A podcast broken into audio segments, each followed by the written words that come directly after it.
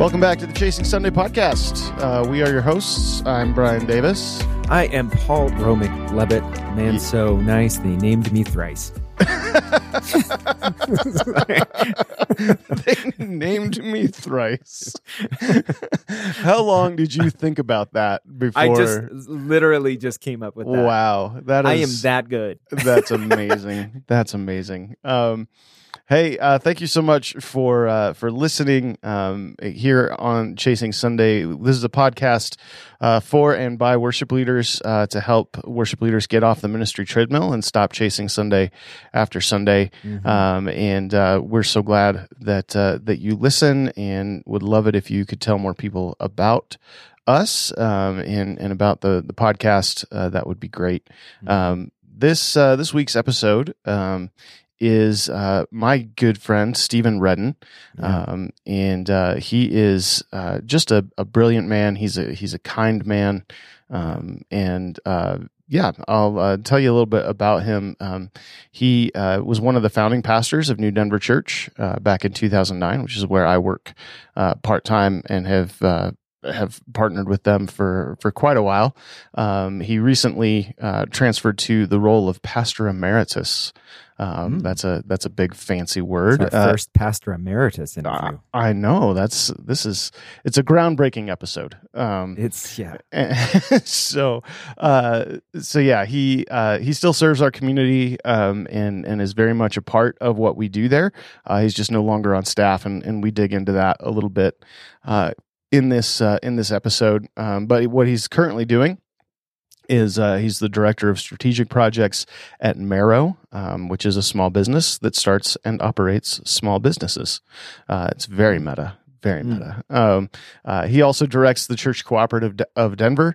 Um, it's a local church network uh, that's run out of New Denver Church, um, and we uh, launched that in 2017. Um, he's a graduate of Mississippi State University um, and Dallas Theological Seminary, so he's a he's a DTS guy. Wow. Um, yeah, no idea. That's a well, Yeah. you know, based on where we where he goes in the interview, that's a that's a far journey. yeah, That's a Yeah. long journey from DTS Yep. to where he en- Yep. landed. yeah. Yeah, so fascinating. yeah, uh, his wife uh, Kate live uh, just not far from uh, from the church. Uh, they have two teenage sons, Ethan and Andrew, who are both awesome. Um, and uh, he loves football, um, which I do too, and uh, and he also likes football.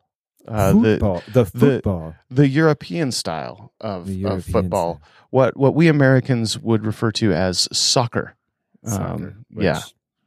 So is like the uh, world's worst name. I'm just so- going to go on record. Soccer. It's just I barely. who, who who came up with that? Yeah, I think Yeah. they were summarily shot afterwards. They said Yeah. that, and then somebody shot them, and then then the next person was like, "Actually, that wasn't such a bad idea. Let's just keep that." well, it is. It is America. We already had like no. We're gonna we're gonna call this game where we barely use our feet to contact the ball. We're gonna call this football. Sorry, people who exclusively use feet to kick the ball. Yeah. You're gonna have to. We're gonna have to call that something else because we don't want to get people confused. Anyway, Stephen likes Stephen likes soccer. Uh, he also goes snowboarding, uh, and he does consider himself a geek at heart. Yeah, cool. So, um, so that's uh, that's a little bit about Stephen. Um, in this episode, we uh, we kind of dive into his uh, his faith journey, um, his employment journey, uh, his work in ministry, and and now sort of uh, on the periphery of ministry. And um, so, uh, yeah, uh, anything you want to say before we uh, before we dive into this? Oh, this one hit me personally. Like, Oh. uh, I love it's, you know, I get a chance to hear from people who are just a little bit further down the road, you Mm. know, but have a similar faith journey. And then um, it's just like the wisdom that comes from just that little click. It's not, Mhm. it's not, like, they're not 20 years ahead of me. They're not 30 years. They're, they're like just about 10 years ahead of where I am in age. Yeah. And they're experiencing a shift that I'm on the beginning side of. Mm. So to see that gives me a, and to hear that from Stephen gives me a lot of hope. There, you can hear there's so much grace in in how he approaches people on various stages of their their journey, and Yeah. you know, uh, this is this is a one of the episodes that you know Brian uh, conducts the interview on his own, and I'm not there. So um, I just really enjoyed being a, a, a listener. Mm. And just hearing where where you guys go, and uh, it's a fantastic episode. So so proud and so glad that we can present that through Chasing Sunday because there's not Mhm. many people who are who are um, giving a picture of kind of spiritual maturity um, in this way. It always seems like it leads back to okay, but you're going to come back to ministry, right? Or Right. or you're going to come back to the church, right? Um, and it may and it may not. Uh, I think that that's the beautiful thing of what um, Stephen sort of paints a picture for. I was super grateful for it. Yeah, and uh, uh, I I as well. Um, I've had a lot of conversations with Stephen like this in in the past, um, but never never recorded for a podcast. So um, I hope that you are also able to find uh, some spaces of gratitude and, and and wisdom in what Stephen has to share. So enjoy this episode of Chasing Sunday with Stephen Redden. Stephen Redden, thank you Brian Davis. Oh, that is my name. Uh, thanks for being on the Chasing Sunday podcast. Thanks for having me. Yeah, um, we've we've been in rooms like this a lot. Uh, We have. just just the two of us, not with the microphones and all that. At least Right. I, you didn't tell me if there were microphones. No, there So- no there were no microphones. Lots of fancy equipment for this conversation. Oh yes, yes. Uh, so Stephen, tell our uh, our tens of listeners um, uh, about Mom. a little bit about you, kind of your uh, your spiritual journey. Uh, you and I have worked together uh, for quite some time now at, at New Denver, but there was a, a long road getting up to there. So I'd love to hear at least the Cliffs Notes version of, Yeah. that, of that story. So well, thanks again for having me. Yeah. Um, the personal sp- side of my spiritual journey goes all the way back to the beginning. There's not a time that I can remember my childhood that church wasn't a part of my life. Um, so grew up. Um, now that I'm living in Denver, I tell people I grew up in the South, which um, the long version of that, I was born in Middle Tennessee, just west of Nashville, a really tiny town, uh, and then moved to Mississippi when I was in uh, elementary school. Uh, and then after college, went to college in, in Mississippi and uh, at Mississippi State, go Bulldogs. And uh, no, this is not a sports podcast. I'm Yeah, just kidding. um, and then moved to Atlanta after that. So, uh, big chunk of my life um, up until I was in my 30s was uh, in the South. And um, growing up in Tennessee and Mississippi, my family uh, all were Baptists, Mhm. um, Southern Baptists. Right. So um, I got a very particular introduction to the church, um, and so uh, accepted Jesus as my Lord and Savior. Walked Mhm. down the aisle to "Just as I Am" when I was, uh, I think I was twelve years Okay. old, and was baptized. And then, um, you know, I, I sometimes say, like looking back, it feels like in my spiritual journey, um, my the faith tradition I grew up in kind of made the starting line, the finish line. Yeah. it was sort of all about salvation, and Right. um, you know, from there, it, it kind of felt like, well, now you're saved. Congratulations, you get to go to heaven when you die. Right. But the rest of life, just mostly don't do all of these things that the rest of the world is going to tell you are really fun, but they're really not. Right. They're really horrible and they're sinful and you shouldn't do them. Um, so and I tell people when I was, you know, after so after I came to faith and then started, you know, going to youth group and trying to figure out what does it mean to be a Christian. Mhm. Most of what we talked about in um, in the 1980s in my Southern Baptist youth group was backwards masking and what happens when you play your music backwards. And I was like, Oh, I just really like it when you play it forwards. Um, and they really picked on my favorite kind of music, uh, 80s hair metal. So that was definitely, I mean, Motley Crue Shout at the Devil was not really appreciated in as much Yeah. in my youth group. So anyway, that just left me with a really um, bad taste for Yeah. um, what I would come to refer to as organized religion. Um, so when I left for college and I had the option to go to church or not go to church, I just didn't. yeah. So So uh, Yeah. you, I remember you telling me one time, like, did you do a like a full on like secular music burning thing? Uh, Oh, you- yeah, you, I got you did something. You participated in something like that. I just It wasn't That's- a group thing, but I do remember like that church youth group guilt of like I got rid of all my right. you know heavy metal. I like threw it all away, and then later went back and bought most of it again. but it was tapes the first time and Okay. CDs the second Oh, time. see, so, so it was better.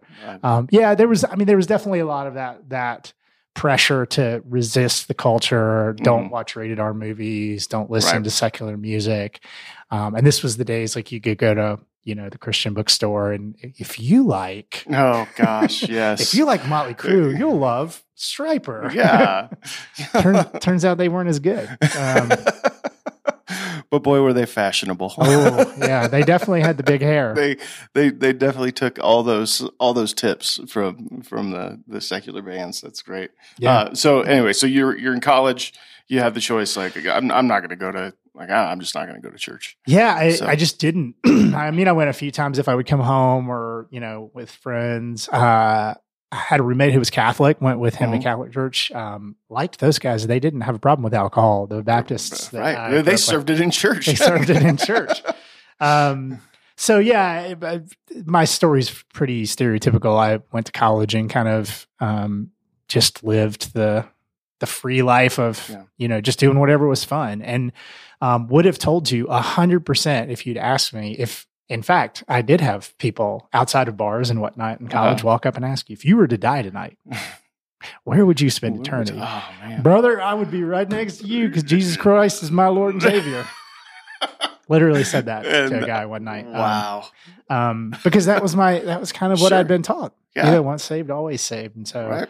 I was going to apologize to God for all the bad stuff I was doing at some point and Yeah. come back around. But um, yeah, at that point, it just I was pretty disconnected from the church. Um, and that that lasted all the way through college, and then uh, finished college and got a job for a big company. So I'd studied engineering in college, studied computer engineering, and actually um, was fortunate to get a graduate assistantship and stay around to do my MBA. Uh, and then got a job right out of college, right out of grad school, um, working for IBM in Atlanta, Okay. big big company. I didn't really even fully know what they wanted me to do. I just knew that I'd never seen that much money before, how much they offered me, and so I was really excited about that. And didn't know a soul in Atlanta, but picked up and moved and Right. um, started my my career. Okay. Um, so I was uh, 25 at the time. Wow. Yeah, 1996. 25 all alone in Atlanta. So then, so you're working in in corporate world Yeah. uh, for IBM. Like at some point, you got into working at one of the biggest churches in America.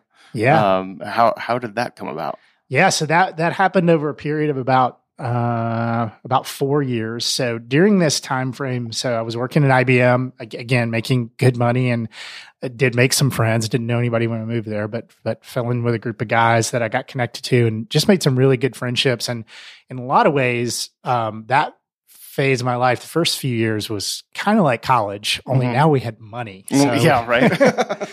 so we could travel and um, just did a lot of fun things. And so I was having a lot of success in my career. I got some promotions and was doing well. Again, plenty of money, lots of friends having a good time. But it just kind of, I, I remember kind of thinking, so this is it.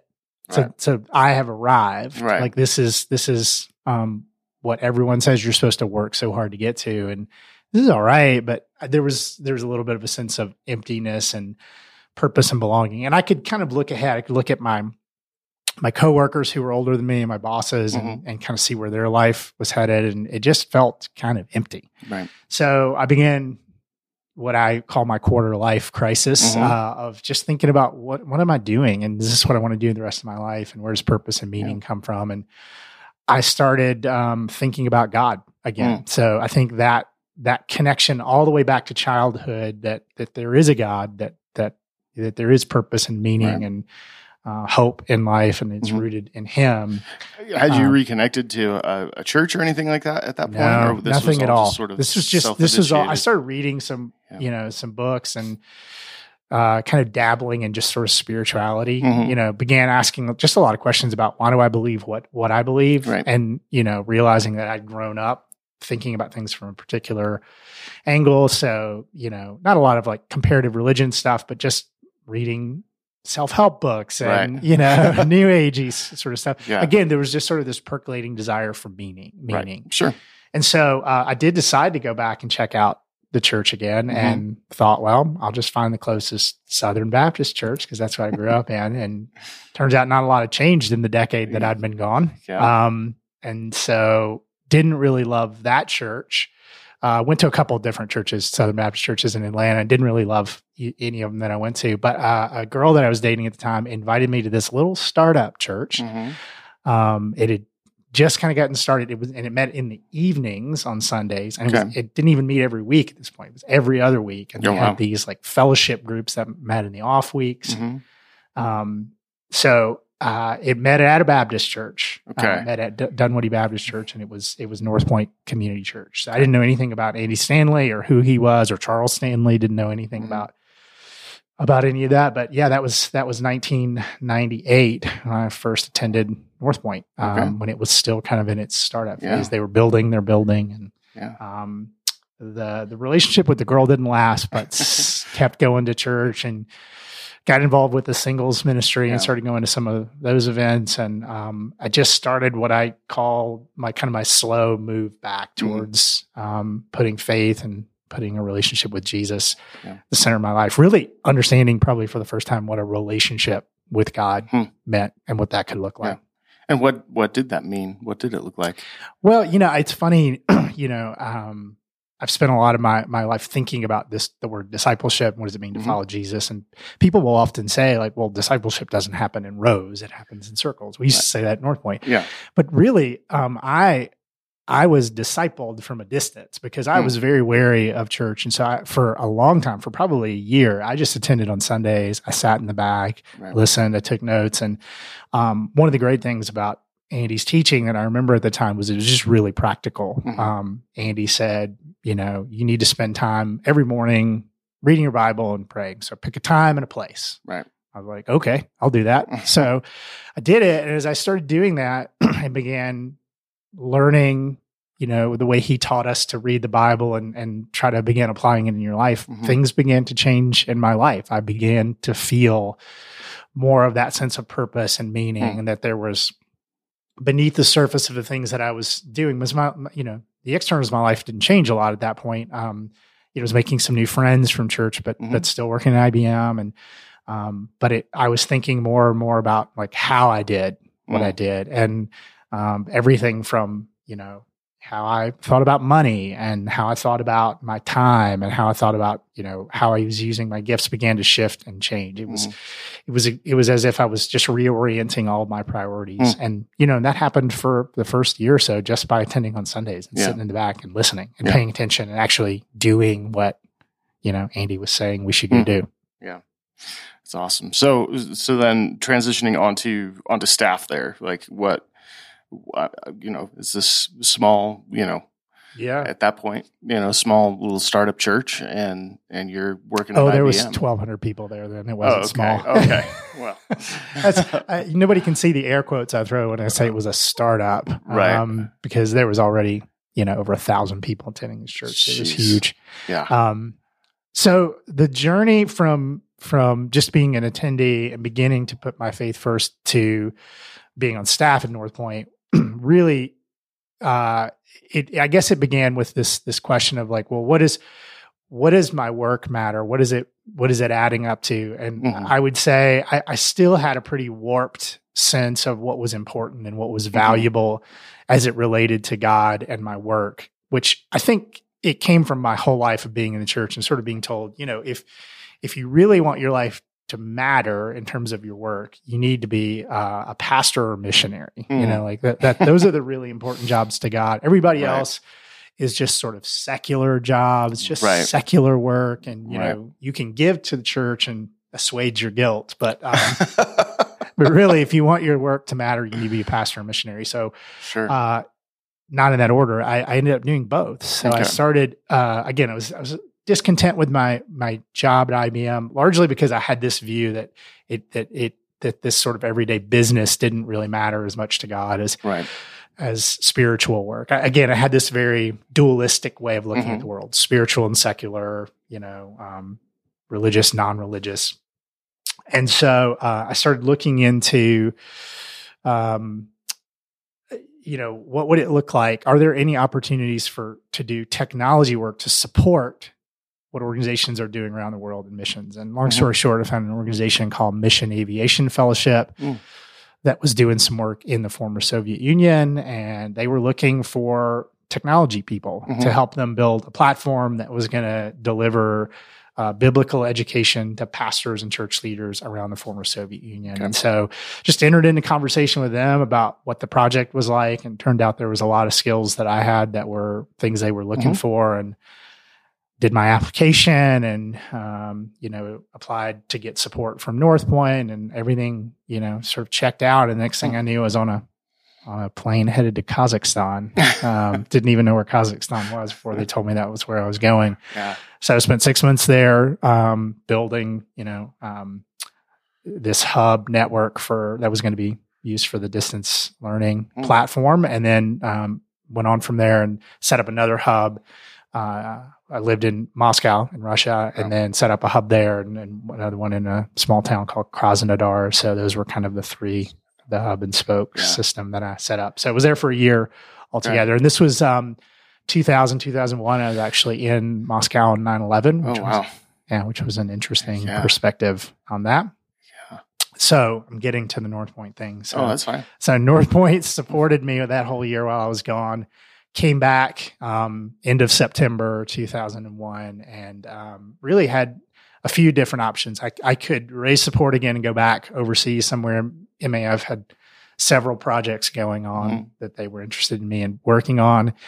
And then um, IBM wanted me back. I had just been on a leave of absence. I didn't really quit when I left, okay. so I was kind of on a sabbatical. Their version of a sabbatical. Their version of a sabbatical. Yeah, and so um, they were offering my job, me a job, and had some cool projects they were mm-hmm. interested in me working on. And then um, kind of a, as a surprise that I mean North Point had grown really really quickly in mm-hmm. that in that year that I had been gone and they were still doing a lot of things very manually they had not scaled a lot of their systems so mm. they offered me a job mm. to come on staff initially um, in a support role doing IT mm. kind of stuff and um, yeah, it was. I started dating um, Kate, who would become my wife that mm-hmm. fall, um, and so staying in Atlanta was desirable. So, uh, and and again, I just had this sense that really, if, I, if my life was supposed to matter, I needed to work right. in ministry. Sure. And so, job at a church checked checked all those boxes. Right. So, right. started my my um, career working for the church. Yeah. So yeah. So did you always work in in IT for North Point? Did you how how did that role? No, that how did that, your roles end up changing there? That yeah, that's a good good question. So that that transitioned pretty quickly. So um, yeah, started in that support role in IT and. Um, one of my mentors who hired me, Bill Willits, who was one of the founders of of North Point, um, he was really great. Um, you know, I I had talked to him before I left IBM about this this big transition and career switch, and um, he had been a real help, and mm-hmm. um, he was over the the groups division at North Point, so small groups ministry. And um, I went to him probably six months into working there, and I said, "Hey, I still feel like I'm." I'm, I'm kind of restless in what I'm doing and I want to get more involved in what we're doing on the ministry side of things, but I haven't been to seminary. Mm-hmm. Um, but we have this position open that we've been trying to fill working with men's small groups what if I applied for that? Mm-hmm. Would, you, would, I qualify? You know, is that even would that something I'd be considered for? And Bill said, "Yeah, when we hired you, we knew we you weren't going to stay in that IT huh. seat for very long." So wow. I, I told him I wish wish he'd told me that. would, have, would have saved me some sleepless nights. But um, isn't that just the like? Uh, that's I've been doing a lot of just in my own time, just trying to like go through some of my old stories and stuff like that that I've been told, you know, throughout my life and, yeah. you know, childhood vow stuff and, and all of that. And, uh, and yeah, I, I, I realize I've had that same conversation so many times of like, oh yeah, well, we knew this is what you were going to, right. it's like, was anybody gonna like let me in on this little secret? Like yeah. you're all like talking behind Brian's back about what he's, what he's gonna do. we can see it. Yeah, we can see it. Yeah. so Bill Bill apparently knew that from the beginning, and you know he was really gracious, let me apply for the job, and I interviewed, went through the interview process, and got the job, and then felt like, well, now I I need to really take this seriously. If this is going to be a career switch mm-hmm. out of kind of the IT support business sort of world. I, I need to I need to go to seminary. So I started working on my seminary mm-hmm. degree mm-hmm. part time, and um, took me about four years to do a two year degree with Dallas Seminary, um, which yeah. North Point had a had a partnership with them. Okay. So that was really advantageous to be able to to do that. So yeah, started working for the groups department and um, just sort of rode the wave of North Point's growth. When I came on staff, we were just starting our second campus. Um, a 3rd was Mhm. already in plans, so we were really quickly um, moving to this place where we needed leaders in the middle of the organization. Um, You Mhm. know, as the founders kind of took on more and bigger chunks of leadership, and we were just growing so fast in, in terms of staff and attenders and everything. Um, I got a chance to ride that, and I think partly because of my business experience and having an MBA and understanding organizational leadership. Um, they they moved me really quickly into a management position, and I kind of joked. I think I think looking back, they probably appreciated my organizational leadership as Right. much as my or more than my spiritual leadership. So I like to think maybe hopefully it was a combination of the two. But Yeah. yeah, so I ended up um, in a kind of leadership management Okay. role, um, Okay. leading uh, eventually leading small groups Yeah. at North Point for So- all campuses. Yeah. Yeah. So what year? What year was that? Years was that? Yeah, so um, I switched into that. I took that that role um, leading small groups in 2002, and I was on staff uh, at North Point until the end of 2008. So really, from 2002 to 2008, rode that wave and Mm-hmm. moved up into leading first the single adult small groups, and then ended up leading the North Point uh, small groups team uh, across all different demographics. Mhm. And then we we had this um, model. It was a kind of a model where um, you know there was a North Point Ministries that that was responsible for setting strategy, and then there was campus leadership that executed that strategy. So I was um, I held both a campus and an NPM North Point Ministries role in Okay. small groups, um, Okay. kind of overseeing strategy and direction for all campuses, but leading the North Point team Okay. at the end. That was my last position. So so we're in we're in 2008, and and you and these two other guys who are also on staff Yep. at North Point um, uh, get together, and you're like, hey, maybe we should plant a church. How did how did that little seed get planted? Yeah. uh, for for you guys uh, to to come out here, and you can talk about. Uh, I know that like North Point doesn't necessarily do you know church plants; they do strategic partnerships. Yeah, yeah. Um, and that's changed so- a lot through yeah, the years too. sure. Um, so probably goes back to um, probably 2005 or Mhm. six. I can't remember exactly what year it was, but um, my friend Troy Fountain, he and I were doing the Dallas Seminary program together, and he worked in um, youth ministry at, at North Point.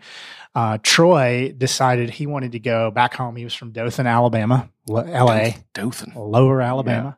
Uh, wanted to go back and start a, uh, a church. And he basically said, Hey, I, I want to go and I want to take everything I learned at North Point. I want to just copy everything and I want to go start a church in Hmm. Dothan. I just, can I get your blessing? And, and to Andy and the leadership's credit, they said, well, let's talk about maybe if there's a way we can, we can partner together. We've been thinking about this export strategy. Like, how do we Mhm. take what we've learned and this, this model we've created and share it with other people? So that was when the strategic partnerships um, department at North Point was sort of Mhm. birthed, and and um, so watching Troy go through that, and then um, shortly after that, my friend Sean Seay, who uh, uh, worked with us in, in groups, he was over the starting point small groups.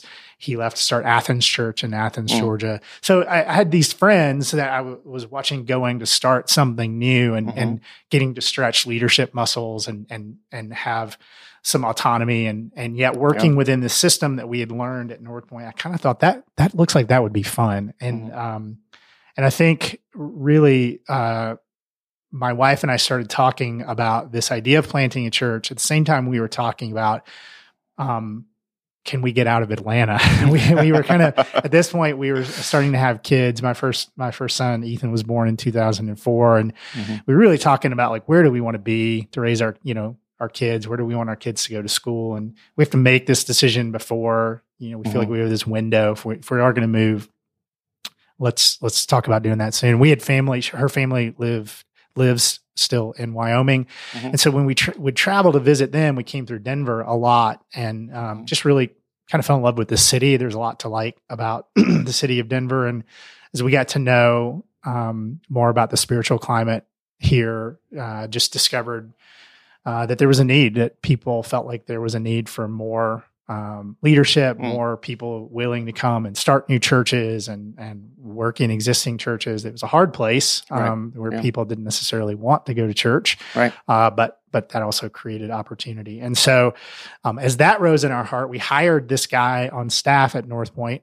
to work in our starting point ministry. Um, which when when Sean left, Jason Malik took that over, took over leading starting point, and he hired this guy named Norton Herbst, who had gone to Denver Seminary. Mm. So as soon as Norton came on staff, and I found out he just moved from Denver, kind of latched onto him and wanted to learn more about Denver, and just told him about this idea of planting a church. And, and so again, that was um, I think that was probably 2006 that Norton Okay. came on staff, and um, and over the years, Jason and Norton and I talked a lot about church planting. We all all had the interest in starting a church, all had an interest in moving out of the Bible Belt and out of the bubble, the North Point bubble, Mhm.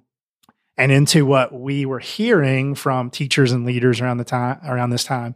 You know, this is about the time Tim Keller's beating the drum that you know cities change the world, cities are becoming post post Christian. we need people to go and start churches in cities. Yeah. And so we really imbibed a lot of that and um, believed it. And Mhm. um, so I think it was Jason who, in early 2008, went to Norton and I and just said, Hey, we've all talked about planting church. What if we did one thing together instead of three things Mm. separately? And really quickly, early in 2008, we coalesced around the idea of moving with our families to Denver Yeah. to start a church.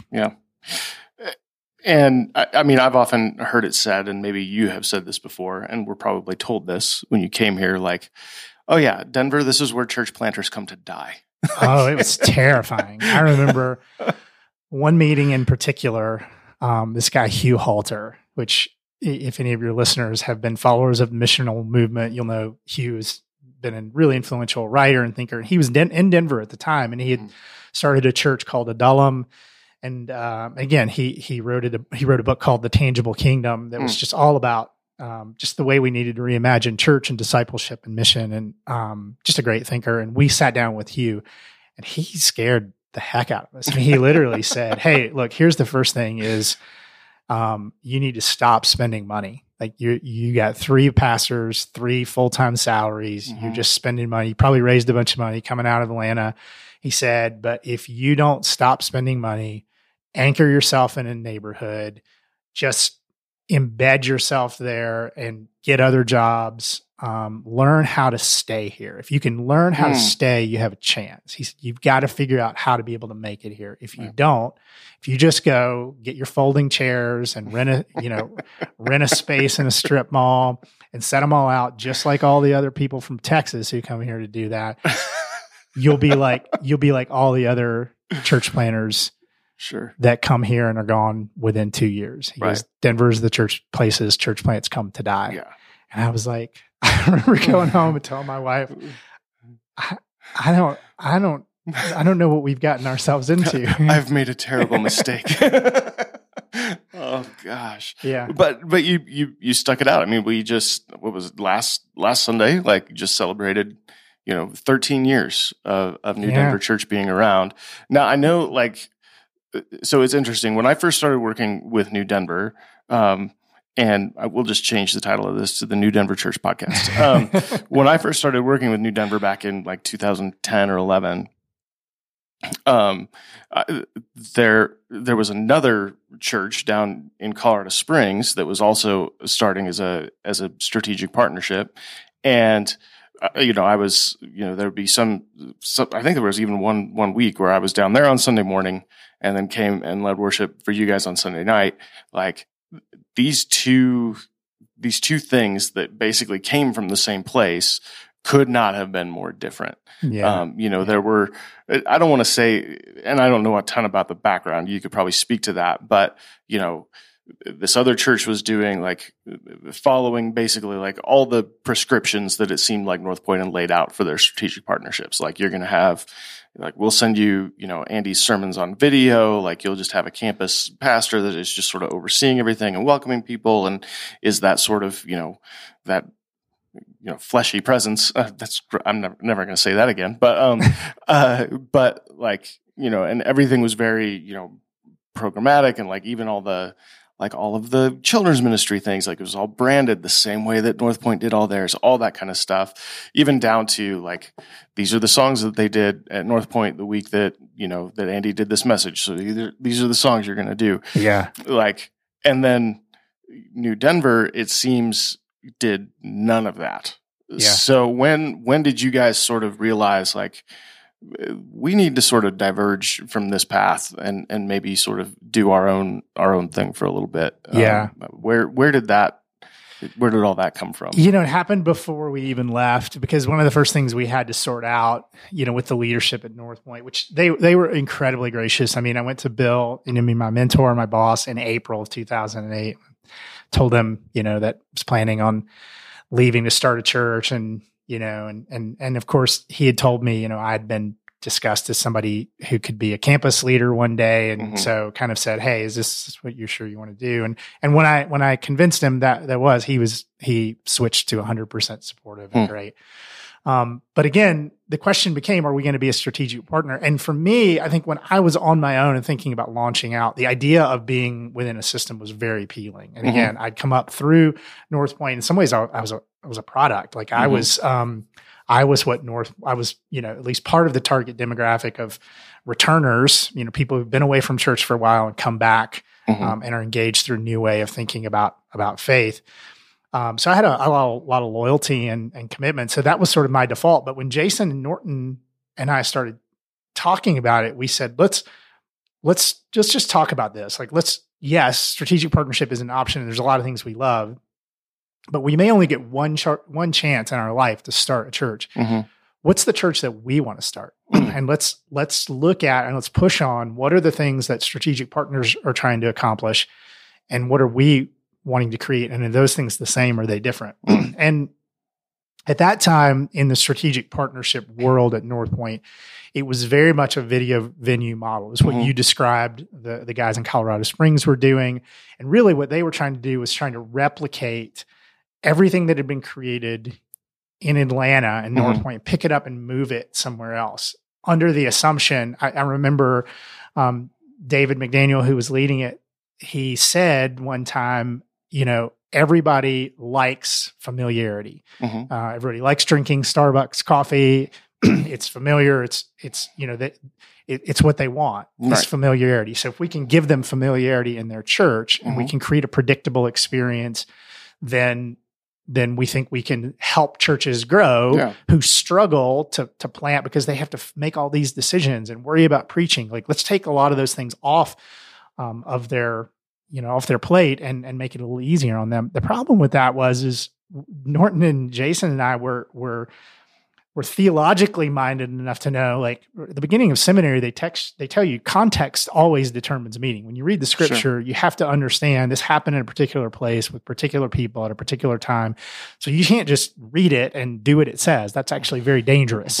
Um, context determines meaning. And so for us thinking about well what are the similarities or differences between denver and atlanta and Mhm. and the more we got to know uh, about Denver, the more we realized it was a very different place Mhm. uh, from Atlanta. And so we just began asking, wait, shouldn't we have the freedom to make some changes or some differences? And and one of the big differences is knowing about um, how important authenticity is in the city of Denver, um, Mhm. which, which is not a place that loves Starbucks. Uh, it's not a place that um, I mean, in general, you know, there are lots of Starbucks around, obviously, but Sure. but people love their little neighborhood coffee store and Right. u- the uniqueness. Um, like that was just something we thought if we roll in and we set up and we show video of a of a guy who's across the country that nobody here even knows or Mhm. cares. I mean, Andy, sort of Christian famous, but he's nobody in Denver who's outside Right. the church knows who he is, and he's a great communicator. But that that inauthenticity of having somebody preach via video is going to be more of a hindrance. So Right. we we that was that was ended up being the breaking point because at that point there was a requirement that at least sixty percent of the messages had Hmm. to be from North Point on video, Wow. and we just said, you know, I think there's three of us. None of us are great communicators, but we want to learn. We want to stretch that muscle, and we feel like that being authentic and being able to speak uniquely into Mhm. what's happening in Denver is important for us. So Yeah. um, at that point, they were super supportive. They said, totally understand. It's probably better for you and probably better for us. I think they recognized we would have been a disruptive influence within um, within a group of churches trying to create the same thing. Here we were trying to create something different. Right.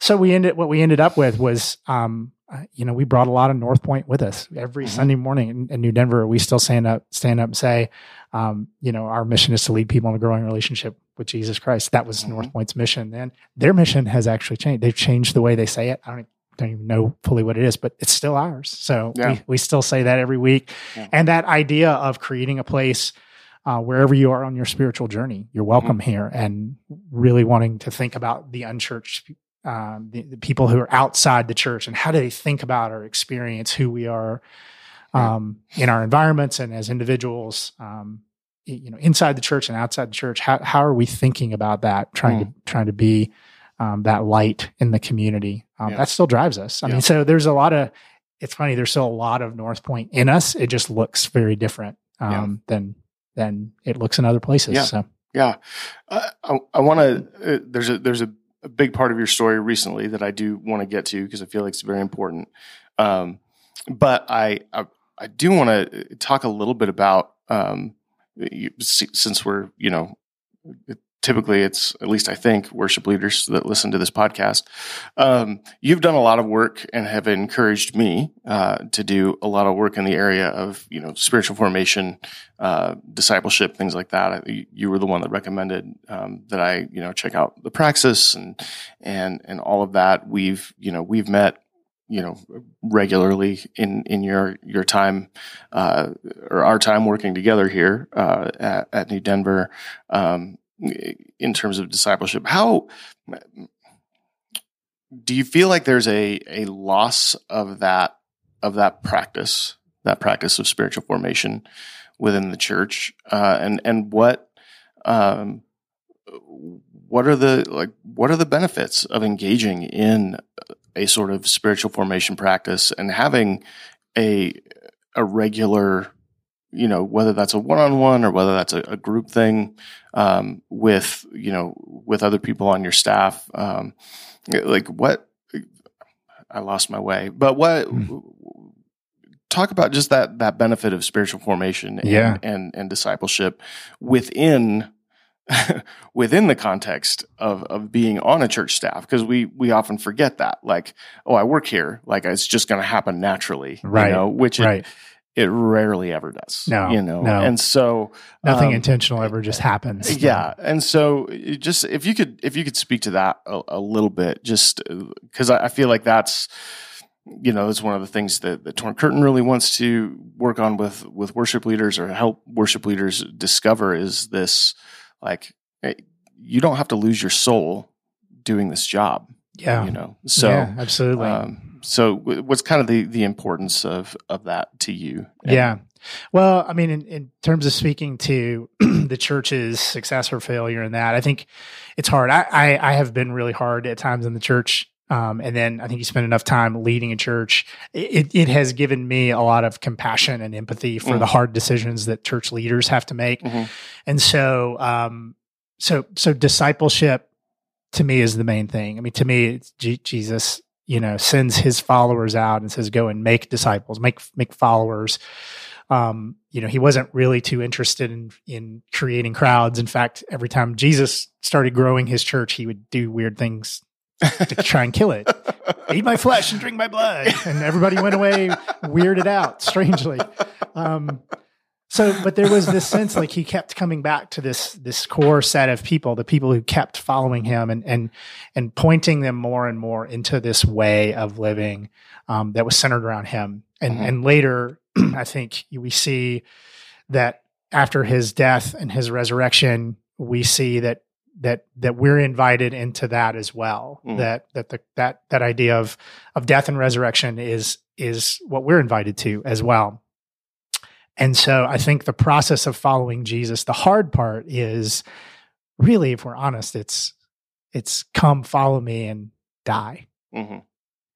And not just die, but die so that you may truly live. You know, the the verse where Jesus says, you know, unless a seed falls to the ground and dies, it, it, it can't really become what it was Right. meant to be. I think this is the picture we have for our life. and and what's difficult for churches is that's not a very appealing message. No. Uh, especially not in a culture where you know we're kind of told it's all about you and have it your way Mhm. and and you're you know you're a good person and and you just need to bring the good out in you and um, Right. live your bliss and live and your find your life, live yeah. find your best life that's a really hard message so i think church leaders have to have to again especially those who care about those who are on the outside of the church Mhm. those who are still seeking or trying to understand people who were where i was you know Mhm. 30 years ago uh, when I was just asking questions about significance. You have to begin by pointing them towards Jesus, like Right. just pointing them towards Jesus. Like you know, sometimes I, I don't know who originally said this, but I'll, I'll tell people this like a lot. Just say, just keep seeking what's true and what's real and what's beautiful in this world. Um, don't don't worry about the religious aspect of it because I really believe if what we what we what we're told about Jesus through the New Testament is true, then if you seek what's true and what's real and what's beautiful, you you will find Jesus, Mm. the way, the truth, and the life. Mhm. And so I have a lot of confidence in in that of of allowing people to to pursue their own journey. And that looks different for everyone. And so every church has all of these people. Every, you know, we'll just think about the Sunday gathering. Every Sunday morning there are people who are skeptics and who are outside the church. There's skeptics who are inside the church. Like Yeah. just just as many people are, you know, headed out the door as those who are entering the door. And we have to speak to where they are. Mhm. And so the the Sunday gathering is just it's difficult to be able to do that. So we have to create other ways, um, personal ways of engaging with people, and this is where small groups have been really Mhm. helpful and influential. I, I would say, really, it was like gasoline on that fire. I, you know, while I attended for about a year at North Point, um, just sitting in the back and listening, it was when I got in a small group and began sitting down with Mhm. with people and getting personal about my life and my faith that really things began to change. But I, I think you continue along the journey and you figure out that the structures and the forms are, are great and they're helpful until they're not. Right. And that there comes a point where those structures and those forms, whether it's a Sunday worship service or whether it's small group ministry, um, just aren't working for you in the same way as they used to. Even the tried and trusted, like just get up and do your devotional every, do your quiet Mhm. time every morning. Sometimes that just feels dry and dead, and that's okay. I think l- recognizing that's a part of the journey um, requires you, I think, to step outside and take a larger look at the the journey of faith of people across centuries. And when you begin to look at, you know, Saint John of the Cross and Teresa of Avila, and what what what some of the the spiritual fathers and mothers have have taught us about this journey, it's that that inevitably there's a place where you begin to hit a wall and you feel this desolation um, and to begin to understand you're not the first person to do that Mhm. um, is important. Yeah. Um, uh, I had a uh, so early on in the days of starting New Denver, um, I just I was I was almost forty, sort of hitting this point in my life, very again stereotypical midlife crisis kind of thing. But um, we'd started this church. It was hard. It wasn't going super well. I had really young kids. I didn't feel like they were going super well. I wasn't doing what, that great as a dad. I was struggling there. Uh, I'd been married, you know, for about seven or eight years, so that we were hitting some of those those inflection points in our marriage, and it was just hard. And I started seeing a counselor and spiritual director, and I just remember her talking about most of the things in life where we see progress are changing things about ourselves, not Mm. changing things about the world around us, and that that's a cooperative process. That is, we meet with God and we surrender these things to Him that feel like a death. Mm. That there is actually a rebirth that Yeah. has happened that happens and you become a new person. And I, I feel like it was in that in the crucible of failure of career, failure of parenting, failure of marriage that that I was driven to God in a way of just saying, I'm I'm I, I need I can't do this. I, I can't figure out how to do this on my own. I don't need another small group. I don't need another self-help seminar. I don't I don't need I just need more and more of you. And and I think that's where I just began to discover the the benefits of of different kinds of practices and different ways of looking at surrendering my life. And and so um, you know, that began a journey uh that is still continuing Mm. for me to this day. And there's seems to be no no end to the depth of what's Yeah. there. But um, there, I have been helped by programs and by people who've guided me along the way. But thinking about like how would you create that for every person? I remember John Ortberg saying one time in one of his books about discipleship that that disciples are never mass produced; they're always handcrafted. And I Hmm. think I think that's what's so Yeah. hard about this is every person's story and every person's wiring and they're we're all we are all unique and have different paths and there is no church or Right. program that's going to to do it for all of us and so the problem is to is to expect too much Yeah. um Yeah. and and just to trust that it's it's Christ who leads all of us and Right. and he is guiding us and if you if you seek if you're looking for ways to grow like things at least in my story things have uh, and and in people that I have seen walk this journey when when you're seeking and want to grow there are things that appear Mm. like people Christ keeps throwing me a lifeline every time I think Right. I'm stuck and you know Right. not going to move forward keep finding some way When the student is ready, the master will appear. Oh. that's one way to put it yeah. I don't know, something like that. Um, so you have, uh, I feel like this this does sort of lead us into this uh, this next great sort of transition in your life, um, which uh, you know when you first when you first told me about this, um, I, it was uh, sort of like, oh, well, crap. um, but when I told when I told Paul about it, he was like, "That's amazing." um, so you sort of set for yourself an end date for for your time in at least paid professional ministry, yeah um, and uh, and and you have you you're at that point now. Like Uh-huh. you, so, just you know, you finished your you ha- you went on a sabbatical this last summer. As soon as you were done with that, you you transitioned out of your your staff role here at New Denver. Yeah. Um, and uh, I I'm fascinated by this. Uh, as, have become fascinated by it after I got over my disappointment of the fact that I'm not, you know, going to see you. We're not you know, coworkers yeah, we're anymore. not coworkers anymore. Now we just have to be like what, just friends. Friends, yeah. Ah, jeez. um, uh, so what? What's all that about? Like, what's Yeah. up with that? Um, Yeah. uh, I, I want to talk to us about that process. Yeah. How, how did how did you get to that place, and and what was sort of the, um, yeah, what what got you there? Yeah, so there's a story there, um, and it goes back um, seven years ago.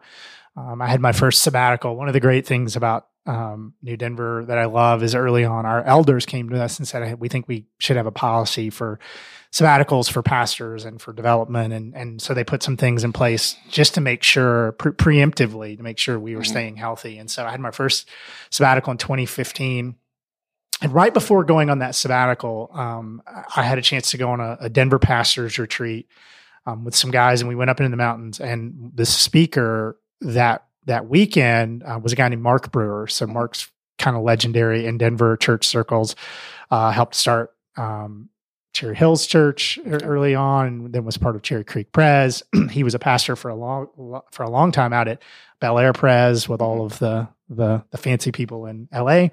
Um, but Mark came back to Denver at this time and was was starting a ministry there. And uh, I don't even remember it, much more much about what he said that weekend, except one thing. He was talking about the arc of our ministry life and our Mhm. work life, and he just said this word that just it just stuck out out to me. That this phrase he said, "Most pastors stay too long," Mm.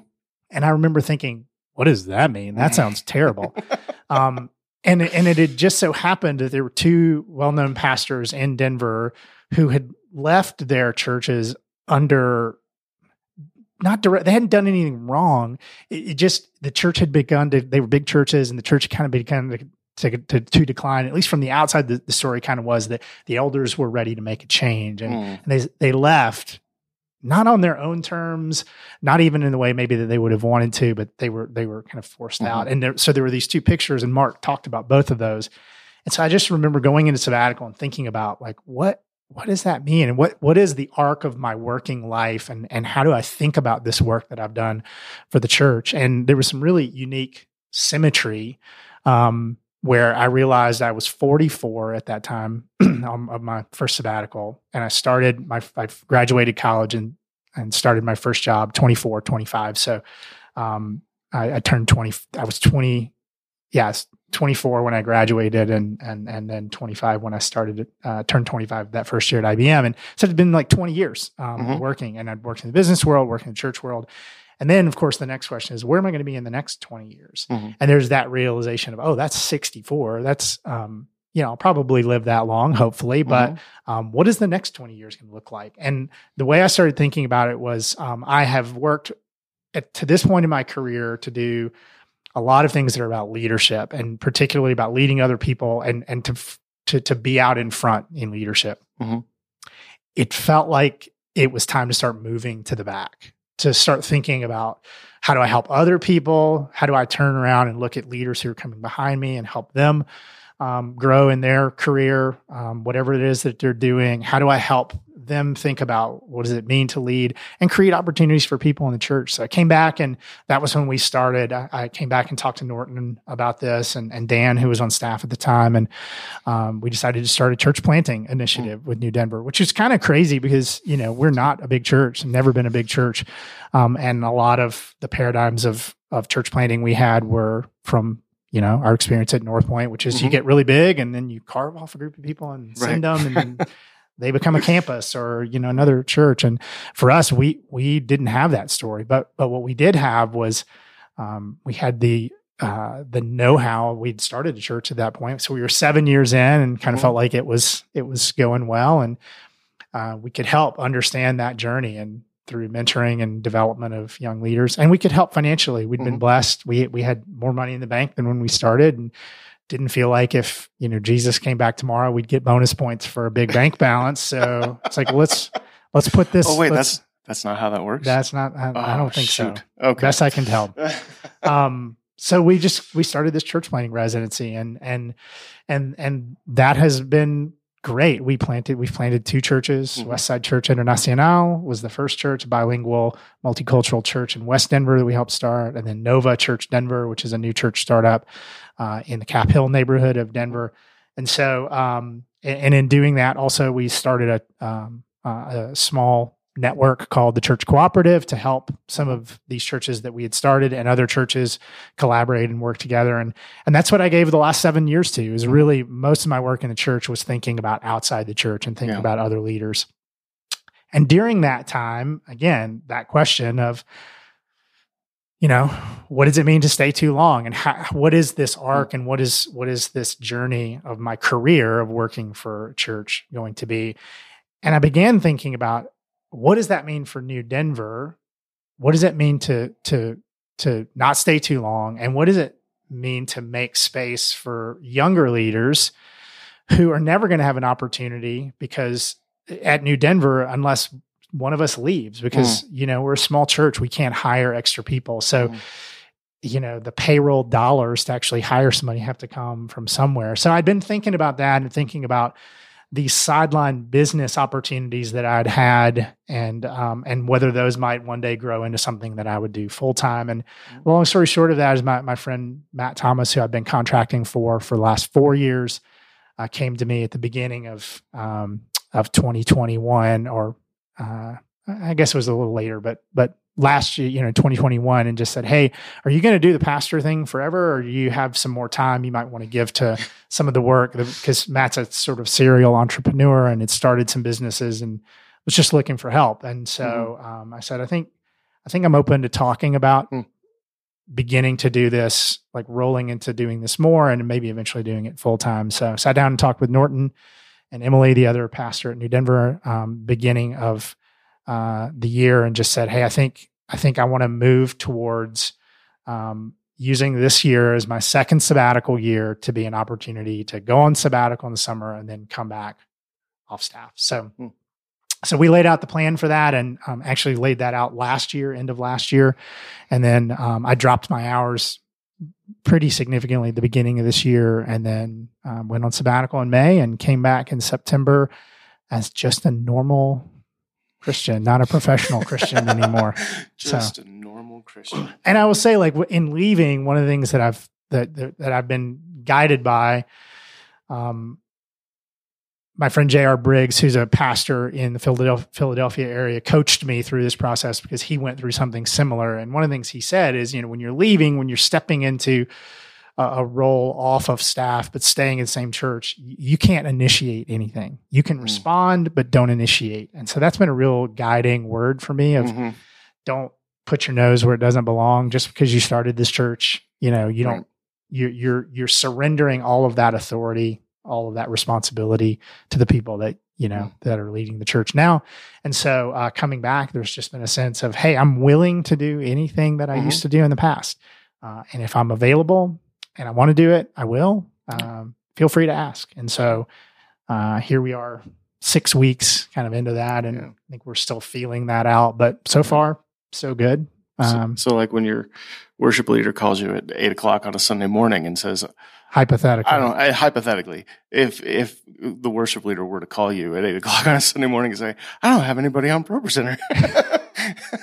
I would be willing to say yes to my friend yes. uh, out of no Yeah. staff or contractual obligation, just because I want to help. Just because you want to help. Yeah. And you only live like three minutes from the church. and I live three so- minutes from the church, which will always be make me the last minute guy. Oh, right, right. So, um, uh, thank you for sharing all that. Uh, I, I, yeah, I'm trying to think of any like any last little words of advice for for worship leaders or people on church staff who are feeling, uh, you know, burned out or or exhausted and tired. Anything that you would, any words of encouragement? That you would Yeah, offer? I would say if you still love what you're doing and you still feel, I, I don't like the word called.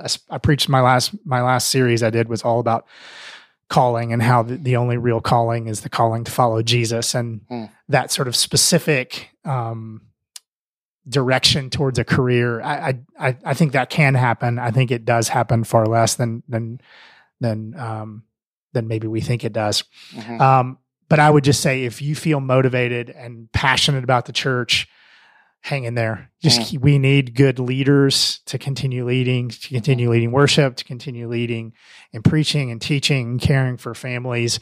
Um, my leaving my job ha- was in no way an indictment of the local church Yeah. or of being a pastor. I had 20 amazing years Mhm. um, leading in in the local church context fr- from a staff position and getting paid for it. And I, I still think I'm a leader in the Mhm. church. Um, I'm just not getting paid for it. I'm I'm I have a different kind of job and a, I get to use those gifts that God's given me in a different way. Mhm. Um, but if you're feeling burned out and you're in you're in a you're in a church situation, it might not be the church's fault. That's the other thing is I would say remember remember that um, Jesus's burden, his yoke is easy and light. And if you feel overburdened, it's possible you're carrying something that you're not Mm. supposed to be carrying. So um, that's the hard work um, that all of us have to do Mhm. um, to continue seeking Him and to continue uh, in those moments of desperation to Yeah. turn to Him and to find Him in new ways. Um, he's always there, ready to throw the lifeline. Mm. Um, so, yeah, keep doing what you're doing. The local church is in an interesting season, and I don't Mhm. don't know fully what's going on or what's happening, but Mhm. lots changing. Yeah. So, um, Yep. it's an exciting and sometimes scary time. I, I still I still spend a lot of time with pastors, and um, you know I think perseverance is still the name of the game. Hanging in there and just you know our friend Eugene Peterson, you know long long obedience in the same direction. Yeah. It's not sexy, but it's kind of it's kind of what it's about. So Yeah. hang in there. All right. Well, thanks for taking the time. Yeah, thanks again for having me.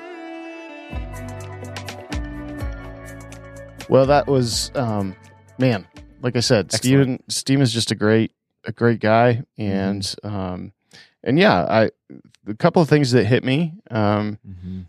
and, and these are things like I said, I, I've I've known Steven quite a few years, um, and one of the things that he's always encouraged me uh, to to recognize is just how nonlinear the faith journey is. Mm-hmm. Um, that you know it doesn't it doesn't just have to be like I gave my life to Christ and then I you know all of a sudden I'm in ministry and everything's hunky dory. Like you know the kind of the ups and downs and ins and outs of his uh, of his faith journey.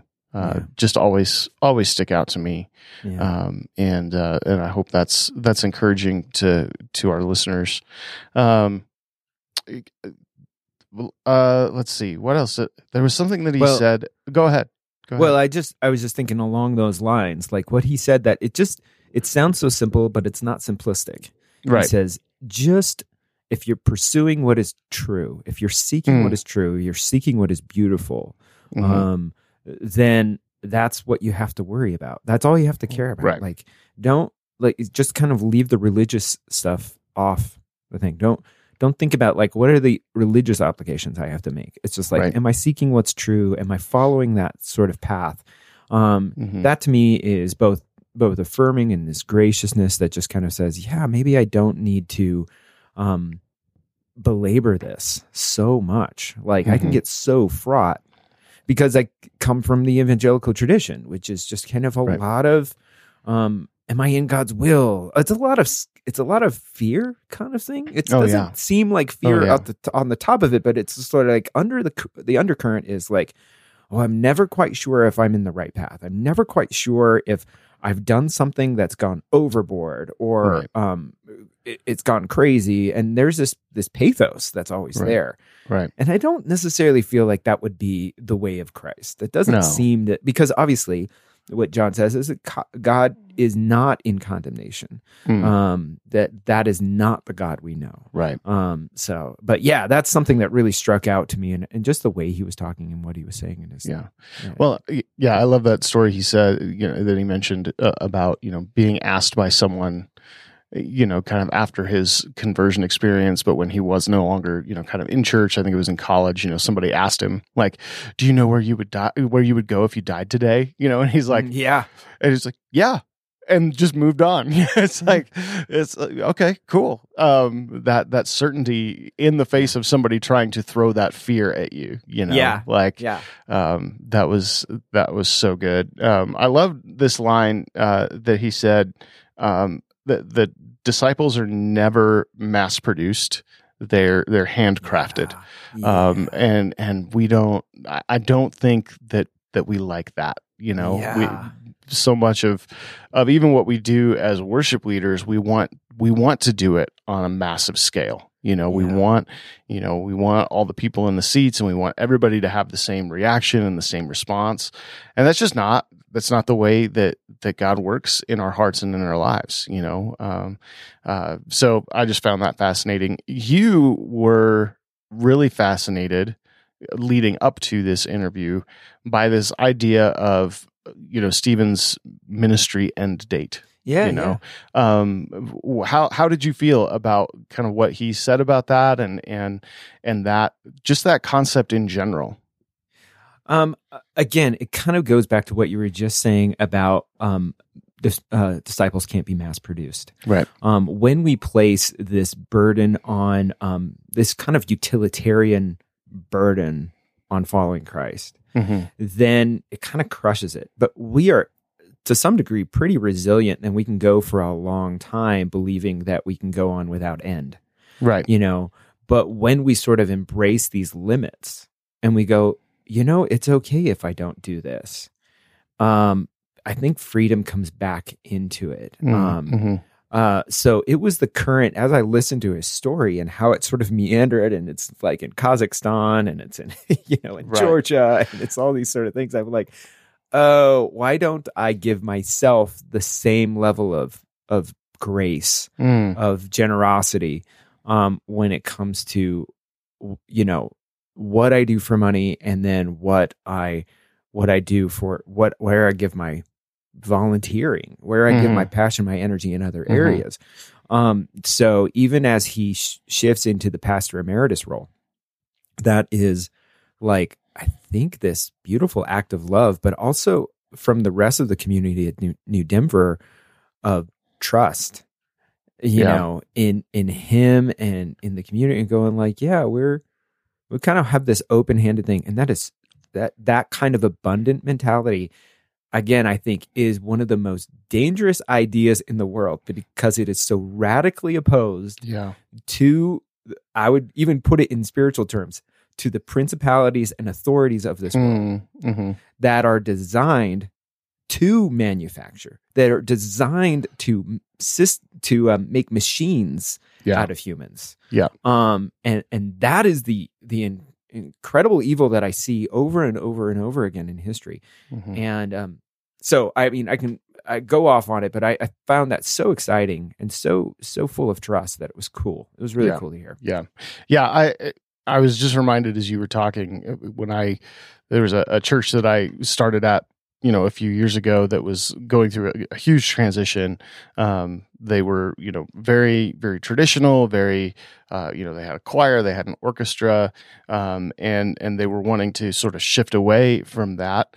And you know they they brought me on um, just kind of contract at first as they let they let their other worship leader go, who was in his, you know, he was probably in his mid fifties at the time, um, and I didn't see it directly, but I heard about it, you know, through the grapevine. Like, oh, you probably don't want to go read his blog, um, Uh-huh. you know, because he was just bemoaning this this idea that like, oh, you know, yet another church has succumbed to the, you know, the you know young worship leader in the skinny jeans and the you know all that it's like i don't wear skinny jeans but anyway um you know the the young worship leader who can do all the popular songs and and you know putting another you know older musician out to pasture and all this kind of stuff and and he hung on to this stuff for years and years and years Yeah. and you know it it's sort of the you know kind of the opposite of what Steven's doing you know it's like Yeah.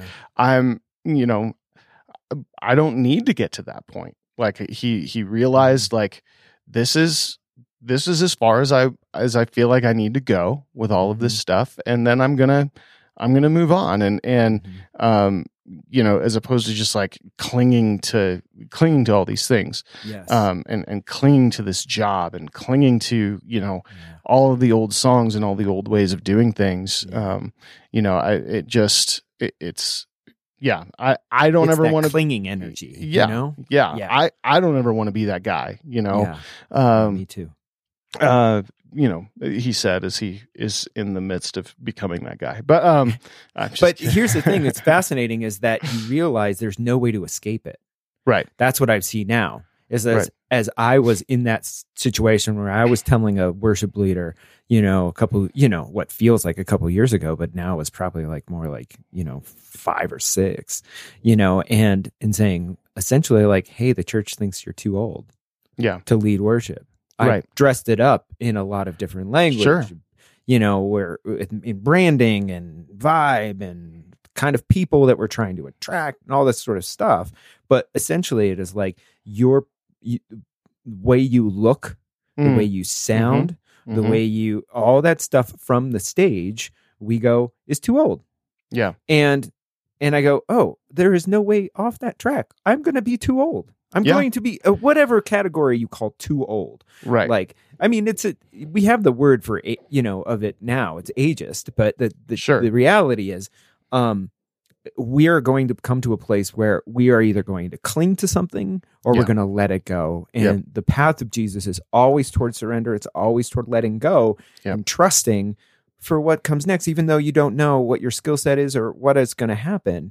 You you trust, and that can be done at any stage, at Sure. any age of life, right? Yep. Yep. yep.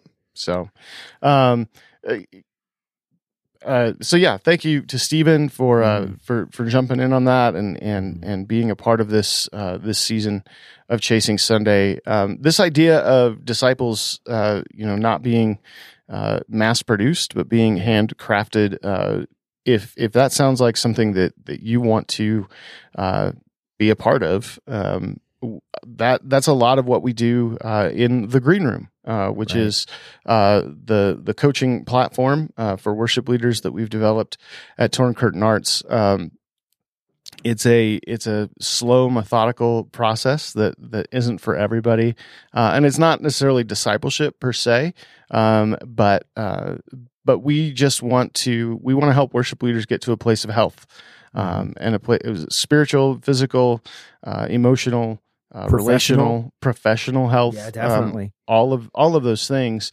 uh, and that those are things that we cover in the green room uh, it's a one year uh, coaching cohort that uh, that we've put together um, we've got a, a group meeting now um, but we are uh, we are slowly adding people and, and would love to to uh, to have you worship leader be part of one of these groups. Um, and so uh, you can go to greenroomleaders.com to find out more about that and uh, and what all is involved in getting registered to join one of those groups. Um, and uh, yeah anything else paul that that we want to let people know about? Yeah, you know, um, this podcast uh, is is a product of Torn Curtain Arts, which is a 501c3 nonprofit. Mhm. Um, we don't just do this or the Green Room. We also, you know, there's a, another one of our podcasts, Future Christian, that we produce, which is Mhm. fantastic. It's, uh, you know, on a, up to like 120 episodes right now, so it's been awesome. Yeah. Um, but it doesn't really happen without people who without people who believe in our mission. Yep. Um, who who think that you know there is more in our future than there is in our past. Mm. There is there is more of Jesus that we can discover. There's there's there's even hope for the church being different than the church that we understood and we under, Mhm. that we came from. So um, if you believe in that mission, believe in that mission, or if you're you're curious about it, you can also visit torncurtainarts.org. Mhm. Um, or you can, if you like this podcast and this is something you want to see more of, we want to keep having this conversation. So Mhm. you can just go to Apple Podcasts, rate and review. It seems like Apple Podcasts is kind of the place that everybody pulls their Mhm. their data from. So doing the um, the reviews or ratings on Apple Podcasts in particular helps us Mhm. and helps more people find us. Yep. Um, But of course, you can listen on all the other platforms. Um, but uh, there's there's that. Um, but thank you so much um, Yeah. for listening. Um, and uh, have a happy New Year. I know Yeah. you're probably listening about Christmas time. Hope Christmas was great. And worship leader, you're not like super burnt out Yeah. by this time, but that you you're spending some time of rest with your family Yep. um, and and have a great 2023. We'll be back with our next op- uh, episode just after the new year. Um, it's going to be fantastic. Yeah. Merry Christmas, Happy New Year, and uh, yeah, we'll see you in 2023. Take care. Thanks for listening. Chasing Sunday is a production of Torn Curtain Arts and distributed by Resonate Media. Your hosts are Brian Davis and Paul Romig Levitt, with editing and mixing by Danny Burton. Torn Curtain Arts is a 501c3 nonprofit organization, and your tax deductible gifts make our work possible. For more information about TCA and to partner with us in our ongoing work, visit torncurtainarts.org.